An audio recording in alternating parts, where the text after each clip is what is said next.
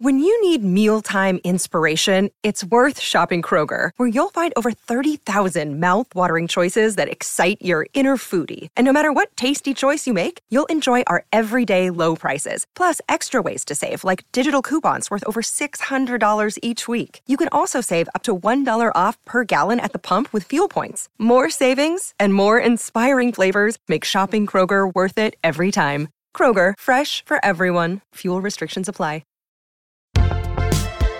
It is Tuesday, March twenty-ninth, and this is People Every Day. Hey everyone, it's me, Janine Rubenstein. I think my brain has finally started to recover from processing everything we talked about in yesterday's show. But of course, there's plenty more to wade into today and some non-Oscars news that's bubbling up to the surface. So let's start there.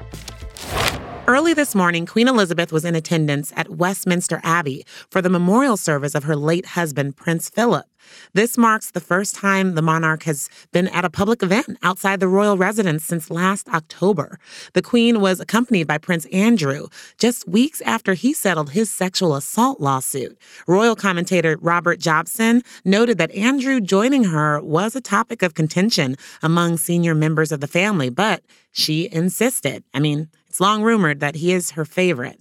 Now, the service of Thanksgiving for her husband, who died last April at the age of ninety-nine, included several poignant tributes to the late royal, including musical selections chosen by the prince himself and floral arrangements inspired by Queen Elizabeth and Prince Philip's wedding day. The Queen and other members of the family wore dark green as a nod to official livery. I'm just glad she's doing well enough to be out and about and can finally have some closure on her husband's passing after more than, you know, seventy years of marriage. The Baldwins have some happy news to report. Uh, news broke this afternoon that Alec and Eladia Baldwin are expecting their seventh child together. Eladia and Alec shared with People in an exclusive statement, uh, one of the most beautiful things my children have experienced with a big family is how the heart can grow with every new sibling. And they said that our capacity to love continues to expand, and we can't wait to embrace our new little one this fall. Eladia, who's thirty-eight, shared the news on Instagram earlier with a video of herself and Alec, who's sixty-three, playing with their six children, who range from thirteen months to eight years old.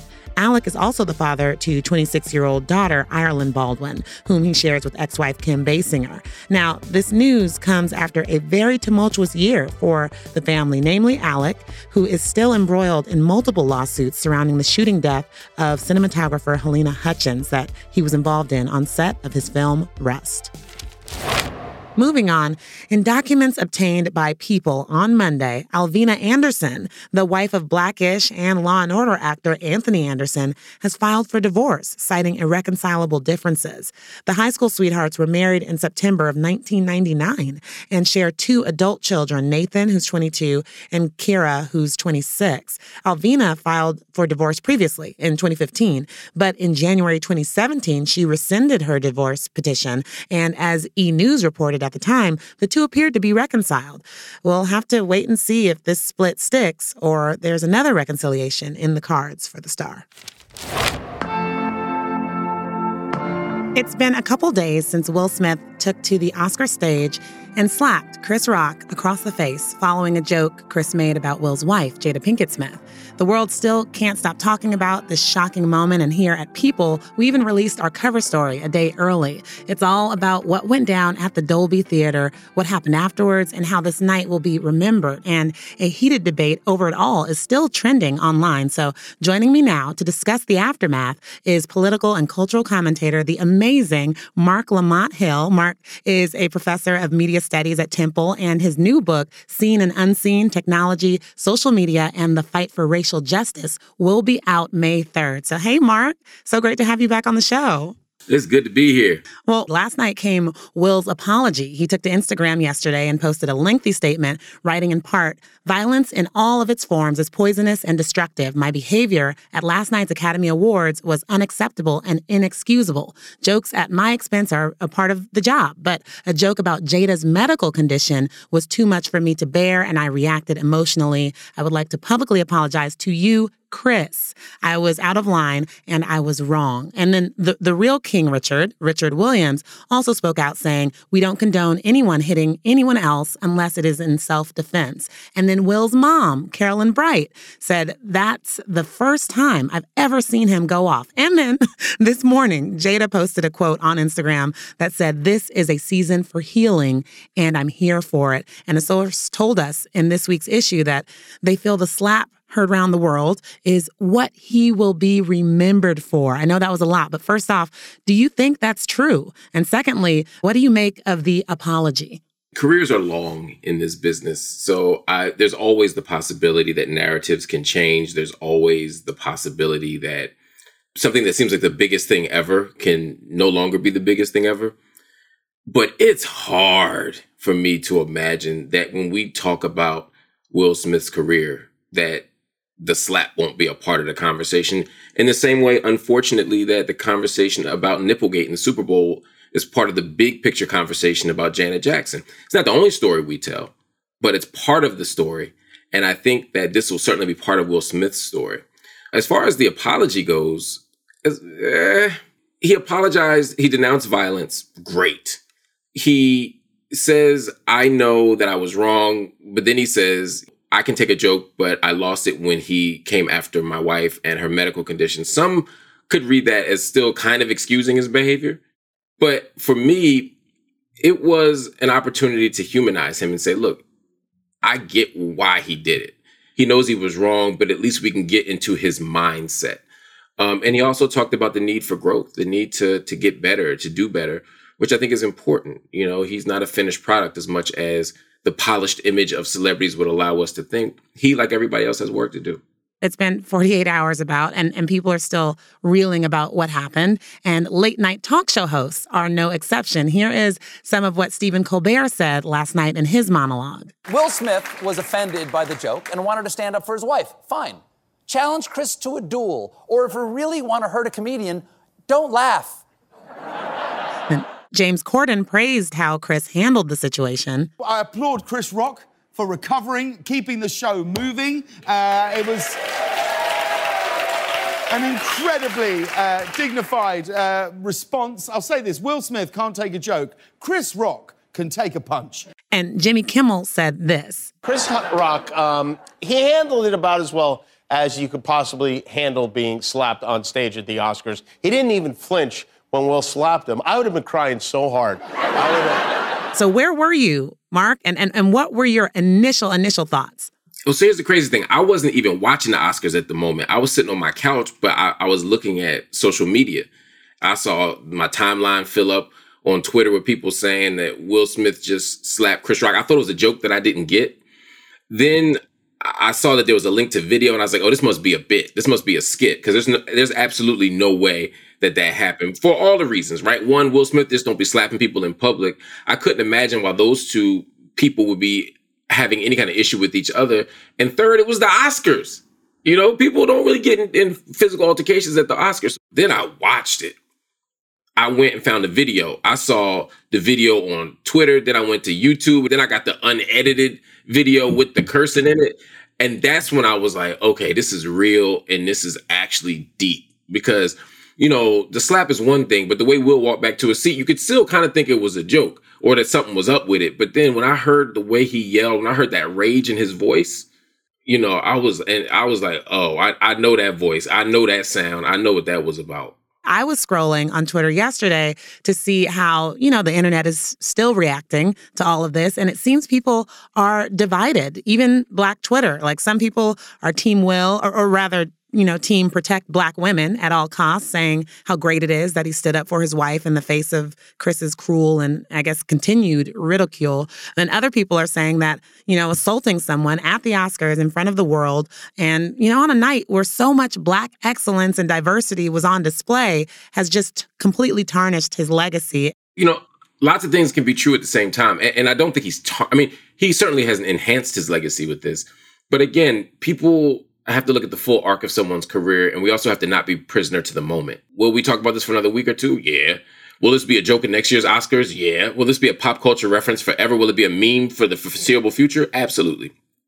But I don't know if the final chapter or final story on Will's career or legacy can be written. That said, I land in all of those places. Yes, we should protect Black women at all costs. What Chris Rock did was wrong. The joke was wrong. Even if he didn't know about her medical condition, it's still not okay. Some people say, well, why should they be immune from jokes? Everybody gets dumb jokes. Everybody gets these jokes as a celebrity. But we don't have to make jokes that demean Black women's skin color, their hair, their bodies, and all the other things that racism has taught us to do for centuries. We can just not do that. There's all kinds of jokes you can make other than that one. So many jokes. You know, just not that one, right? E- even if he didn't know that. I mean, this is the man that made uh, Good Hair. He made a whole documentary about Black women and hair. So to me, he completely understands the nuances of Black women and their relationship to their hair, even if he didn't know about the alopecia situation. That said, there's also room for criticism of Will. Again, Will could have screamed from the crowd, keep my wife's effing name out your mouth twice, been furious. He would have shut the, shut it down the exact same way, and nobody would be talking about it right now. We'd just be applauding him for defending his wife, and we wouldn't be tripping. But when he went up there and put hands on him on a national uh, stage, that changes the game. Also, we have to ask ourselves, is Will Smith actually smacking Chris Rock in that moment?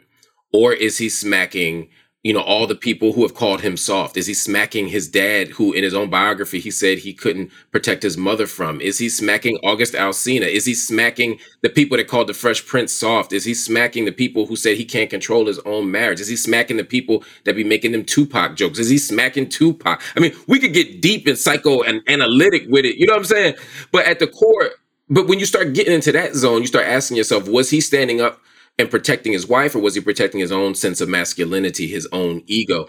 And that's something that all men struggle with. This ain't a Will Smith issue. That's a me issue. That's a every every dude issue. So I, I'm saying that it's it's complicated. And we also have to challenge those people who say, well, you know, you can't joke like that. I agree you shouldn't joke like that. But some of those same people mad about this joke were okay with Dave Chappelle dragging trans people for for three comedy specials. And they said, these are just jokes. They need to get over it. It's just humor. It's just comedy. But now they want Will Smith to put hands on somebody for his jokes. So, and I, you know what I'm saying? I, I had the same conversation with my husband. You spot on. Yeah, it is. It is so complicated. I'm wondering now, if you're Will, what do you do next? And the same question, if you're Chris, what do you do next? If I'm Will, I do some reflection.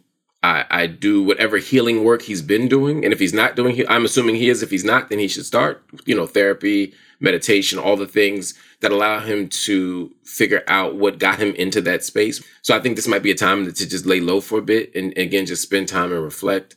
And then if I'm Chris Rock, I apologize to Jada Pinkett for the comment. Again, whether he knew about her alopecia or not, I think you apologize. You know, he has a right to forgive Will. He has a right to not forgive Will. That's up to him. But he doesn't owe anybody that. But then I think Chris Rock just kind of moves on with his life and his career. But at the same time, you know, I want him to do some internal work too and say, all right, this is jokes.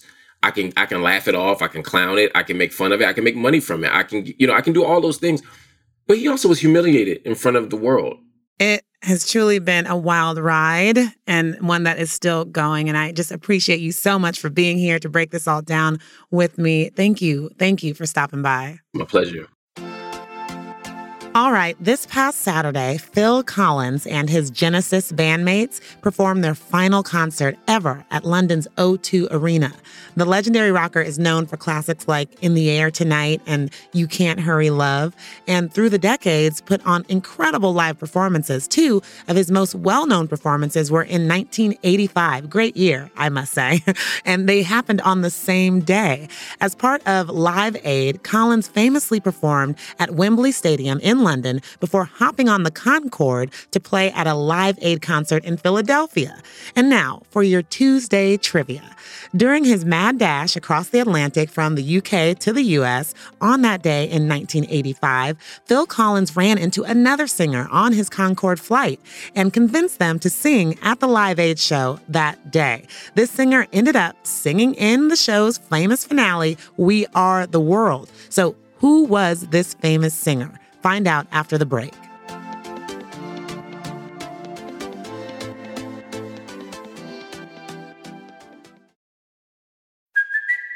it's Kate Kaylee Cuoco for Priceline. Ready to go to your happy place for a happy price? Well, why didn't you say so? Just download the Priceline app right now and save up to sixty percent on hotels. So whether it's Cousin Kevin's Kazoo Concert in Kansas City, go Kevin, or Becky's Bachelorette Bash in Bermuda, you never have to miss a trip ever again. So download the Priceline app today. Your savings are waiting. Go to your happy place for a happy price.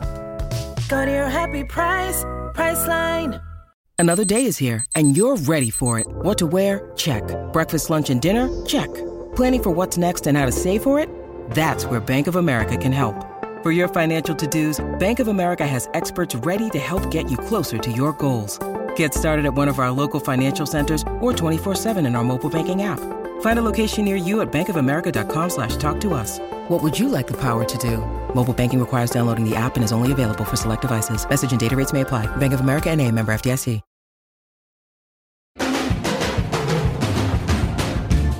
We are back with our Tuesday trivia answer. Uh, do you know who Phil Collins bumped into on his famous Concorde flight in nineteen eighty-five and convinced them to sing at Philadelphia's Live Aid concert?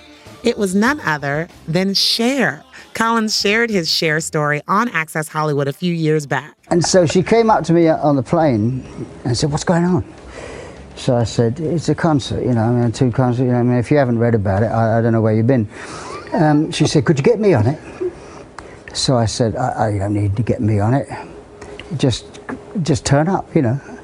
Anyway, she went to the bathroom, came back looking like Cher. Cher sang on the star-studded stage for the We Are the World finale next to the incredible talents of Lionel Richie, Harry Belafonte, Paul Simon, Tina Turner, and dozens more. But now the Cher wrangler and longtime Genesis drummer is hanging up his sticks. Collins' daughter and star of Emily in Paris, Lily Collins, was in attendance at the last Genesis concert this past weekend. The actress posted a tribute to her father on Instagram with a caption that read, "To have witnessed this last show was truly the memory of a lifetime and an event I shall hold in my heart forever. Endlessly grateful doesn't begin to do it justice." And she continued, "So much love was left on that O two stage and an even bigger amount shared between an audience who didn't want it to end." Well, thank you, Phil, for all of the classics, and we wish you well in retirement. Yesterday, Florida Governor Ron DeSantis signed into Florida law the Parental Rights in Education Bill, which is known to many as the Don't Say Gay Bill. The controversy around this bill surrounds the fact that it bans classroom instruction on sexual orientation or gender identity in kindergarten through third grade, and states that any instruction on these topics just cannot occur. It also allows parents to sue the teachers if they do allow these topics to be broached in the classroom. For months, the conversation around this bill has involved students, corporation walkouts, L G B T Q I A plus supporters and allies protesting, and, and celebrity outcries like the ones we saw this weekend and at the Oscars. So here with me today to break this all down is people writer Virginia Shamley. Hello, Virginia. Hi, thanks for having me. Well, let's start with the basics. For those who do not know, what is the Don't Say Gay Bill? The technical name is the Parental Rights in Education Bill, as you mentioned. It was filed back in January. The bill does a number of things. Most notably and most controversially, it would ban public school teachers in Florida from, quote unquote, encouraging classroom instruction about sexual orientation or gender identity in kindergarten through third grade. But it has a number of other provisions in it as well. It gives parents an option to sue a school district if the policy is violated. So if a parent were to bring a concern to the school district and that district doesn't resolve the problem on its own, the parent could then sue the school district. And there's also a controversial provision in the bill that stipulates that school districts cannot withhold information from parents regarding their child's mental, emotional, or physical health. So this is a provision that critics say could impact typically confidential conversations between children who are maybe struggling with their sexual or gender identity and their counselors. So this might force a counselor or a school district to communicate those discussions to a parent. That parent might not necessarily be accepting, or that could cause some harm, harm to the child in some way. What has been their kind of rallying cry to to get it through to where it's now law? What has been the crux of, of their issue? It's kind of interesting the way that the supporters of the bill discuss it. They're rhetoric surrounding the bill has really kind of evolved, and it sort of changes based on who they're speaking to. So the bill's Senate sponsor, he's a state senator from Ocala. His name is Dennis Baxley. He's made some sort of controversial statements about the bill. He said early on that he wanted the bill to address what he called social engineering that could result in more children identifying as gay or transgender. You know, there's no proof that there's any sort of social engineering happening. Governor Ron DeSantis has specifically made comments like he doesn't want to see transgenderism injected into kindergarten. But more, more recently, as the criticism has kind of crescendoed, supporters of the bill say, you know, critics have it all wrong, that this bill is really about protecting uh, the rights of parents, and that they just want to prevent children from being sexualized. That's that's actually a word Governor DeSantis has used to talk about the bill. Of course, the bill doesn't actually address instruction on sexual activity. It specifically prohibits instruction on sexual orientation and gender identity. And it also applies to these very, very early grades where sex education is not even taught. The critics are, are saying this is a solution to a problem that doesn't exist.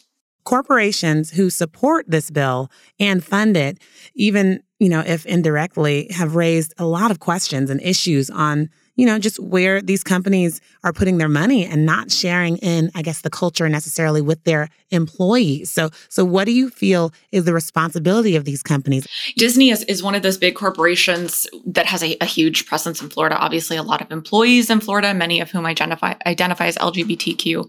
And so the company itself was criticized pretty early on for not speaking out against the bill in the first place. And since then, they've they've really spoken out. That came after employee walkouts and, and certainly a lot of pressure on them.